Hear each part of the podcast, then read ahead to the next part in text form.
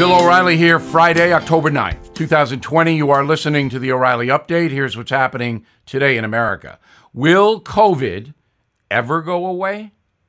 More than 36 million people have contracted the virus worldwide. At least a million have died in 120 countries. And Democrats insist the global pandemic is entirely Donald Trump's fault. Said Joe Biden at a recent town hall, quote, "If the president had done his job, all the people would still be alive," unquote. Speaker Nancy Pelosi accused President Trump of inviting the disease with his brazen behavior. What the media will never tell you is that COVID is still a major problem all over the world. So how can the contagion be pinned on one man, the President of the United States? Germany now reporting the highest number of new infections since April. The UK bringing back the shutdown as its death toll passes 42,000. France confirming 12,000 cases of COVID every day. Even clusters in COVID-free New Zealand forced officials there to delay the national election. Same situation in Canada, Mexico, Italy, Brazil, Australia, Russia, almost everywhere. Is Prime Minister Boris Johnson to blame? How about Merkel, Macron, Putin? Here in the USA, the pandemic is holding steady. Cases are slowly rising in 30 states and Washington, D.C. New outbreaks in New York City, forcing officials to close some schools just weeks after reopening. Biggest hot spots now in the Midwest. The positivity rate in the Dakotas topping 20% for the first time. Wisconsin also posting record numbers. On average, the entire country witnesses 50,000 new COVID infections every day. Astounding.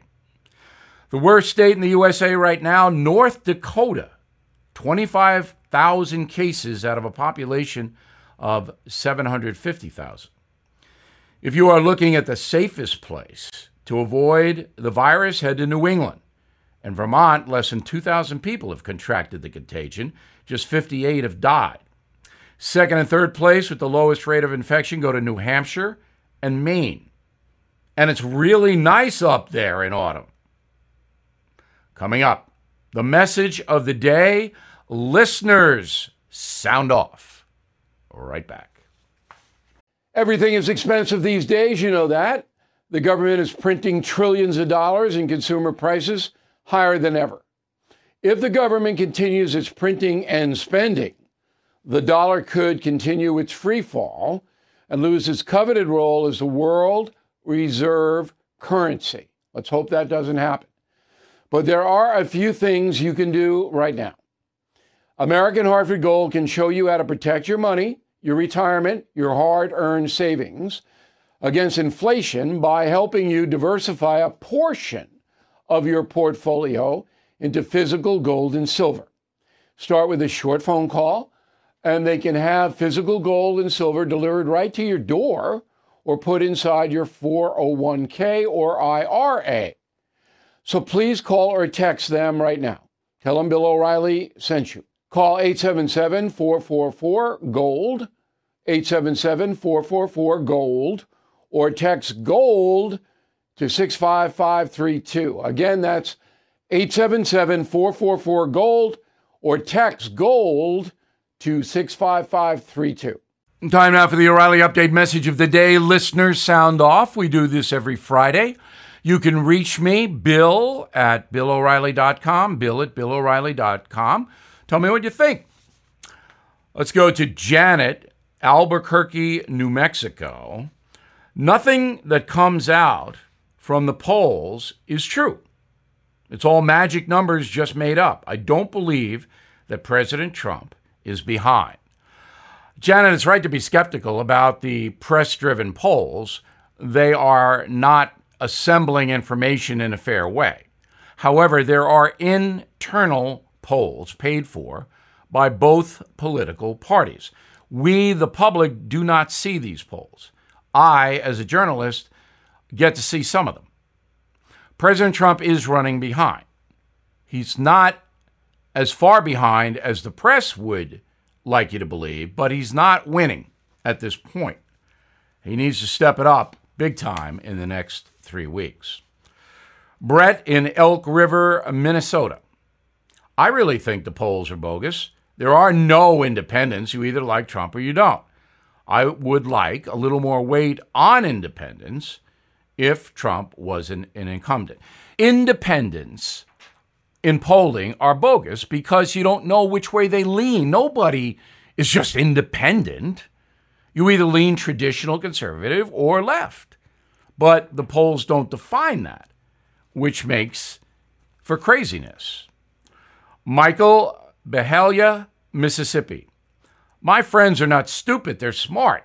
Doctors, lawyers, technicians. I've known them through the years. They're keenly aware of the world. And yet, many of them are buying into the destructive philosophies of ultra-liberalism. Well, Michael, they don't see it that way. They think that liberal policies, whatever they may be, are beneficial to the country. And there's nothing you can say that's going to dissuade them other than in specific areas pointing to facts.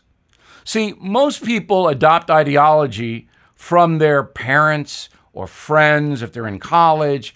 It's kind of a herd thing, and it's all about emotion and reading people that gets their attention, that kind of a situation. So when you have emotion, you're not going to get through. But all you have to do now with your left-wing friends in Mississippi is say, hey, you moving to New York City anytime soon? How about San Francisco? How about Seattle? Maybe Portland, Oregon? You moving there? Because all of those places are being destroyed by left-wing politicians.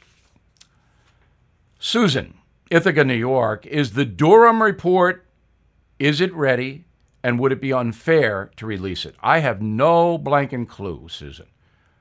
Nobody knows what the Durham Report is, when it's going to be put out. It's so frustrating. Should have been out a long time ago, but we just shut up. We don't have any information coming out of that precinct. David is in Butte, Montana. Loved Killing Crazy Horse. Could not put it down. David, in your area, Montana, that's where Custer faced off against Crazy Horse. And it didn't turn out real well for George. I'm Bill O'Reilly, and I proved that message by putting it together. Again, write me at bill at BillO'Reilly.com. In a moment, something you might not know. Ryan Reynolds here from Mint Mobile. With the price of just about everything going up during inflation, we thought we'd bring our prices down. So to help us, we brought in a reverse auctioneer, which is apparently a thing. Mint Mobile Unlimited Premium Wireless. How to get 30, 30, how to get 30, how to get 20, 20, 20, how to get 20, 20, how to get 15, 15, 15, 15, just $15 a month? Sold! Give it a try at mintmobile.com/switch. $45 up front for 3 months plus taxes and fees. Promo rate for new customers for limited time. Unlimited more than 40 gigabytes per month. Slows full terms at mintmobile.com. Now the O'Reilly Update brings you something you might not know. About 100 years ago, a global pandemic infected 500 million people on this planet, leaving 50 million dead in more than 100 countries. One of the victims, President Trump's grandfather, Friedrich Trump. Here's the story as told in my book, The United States of Trump. Young Friedrich sailed to America from Germany in 1855, arriving in New York City completely broke. He worked at a barber shop. After that, the 22-year-old headed west, all the way out to Seattle, where he established a bar called the Poodle Dog in Seattle's Red Light District. Some suggest the establishment rented rooms to prostitutes, but I could find no direct proof of that. Friedrich Trump made a lot of money in Washington state before heading north to the Yukon during the gold rush. There he opened his second business, the Arctic Restaurant and Hotel, which one Canadian guest described as a, quote, excellent accommodation for single men, unquote. Aha.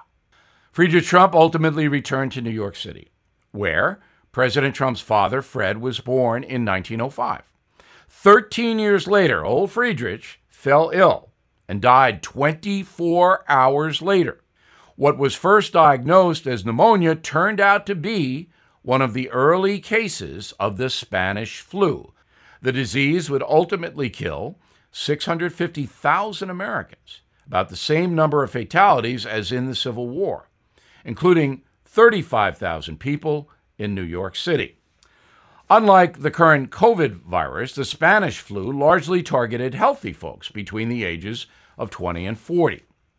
The pandemic swept across the planet in three waves between 1918 and 1920. Hardest-hit countries included the USA, Russia, and France. And here's something else you might not know. The New York state government had a message for folks looking to avoid the Spanish flu, telling residents, quote, "If you must kiss, kiss through a kerchief," unquote. Officials believed wearing a silk scarf could prevent the Spanish flu. Back after this. I'm Mike Slater from the podcast Politics by Faith. This is a crazy time in our country. It's stressful, a lot of anxiety, and it's going to get worse. And I realized that one of the things that helps me take away the stress is realizing that there's nothing new under the sun. So on this podcast, we take the news of the day and we run it through the Bible and other periods in history to realize that we've been through this before and we can rise above again. Politics by Faith, anywhere you listen to the podcast. Politics by Faith. Thank you for listening to the O'Reilly Update. I am Bill O'Reilly. No spin, just facts, and always looking out for you.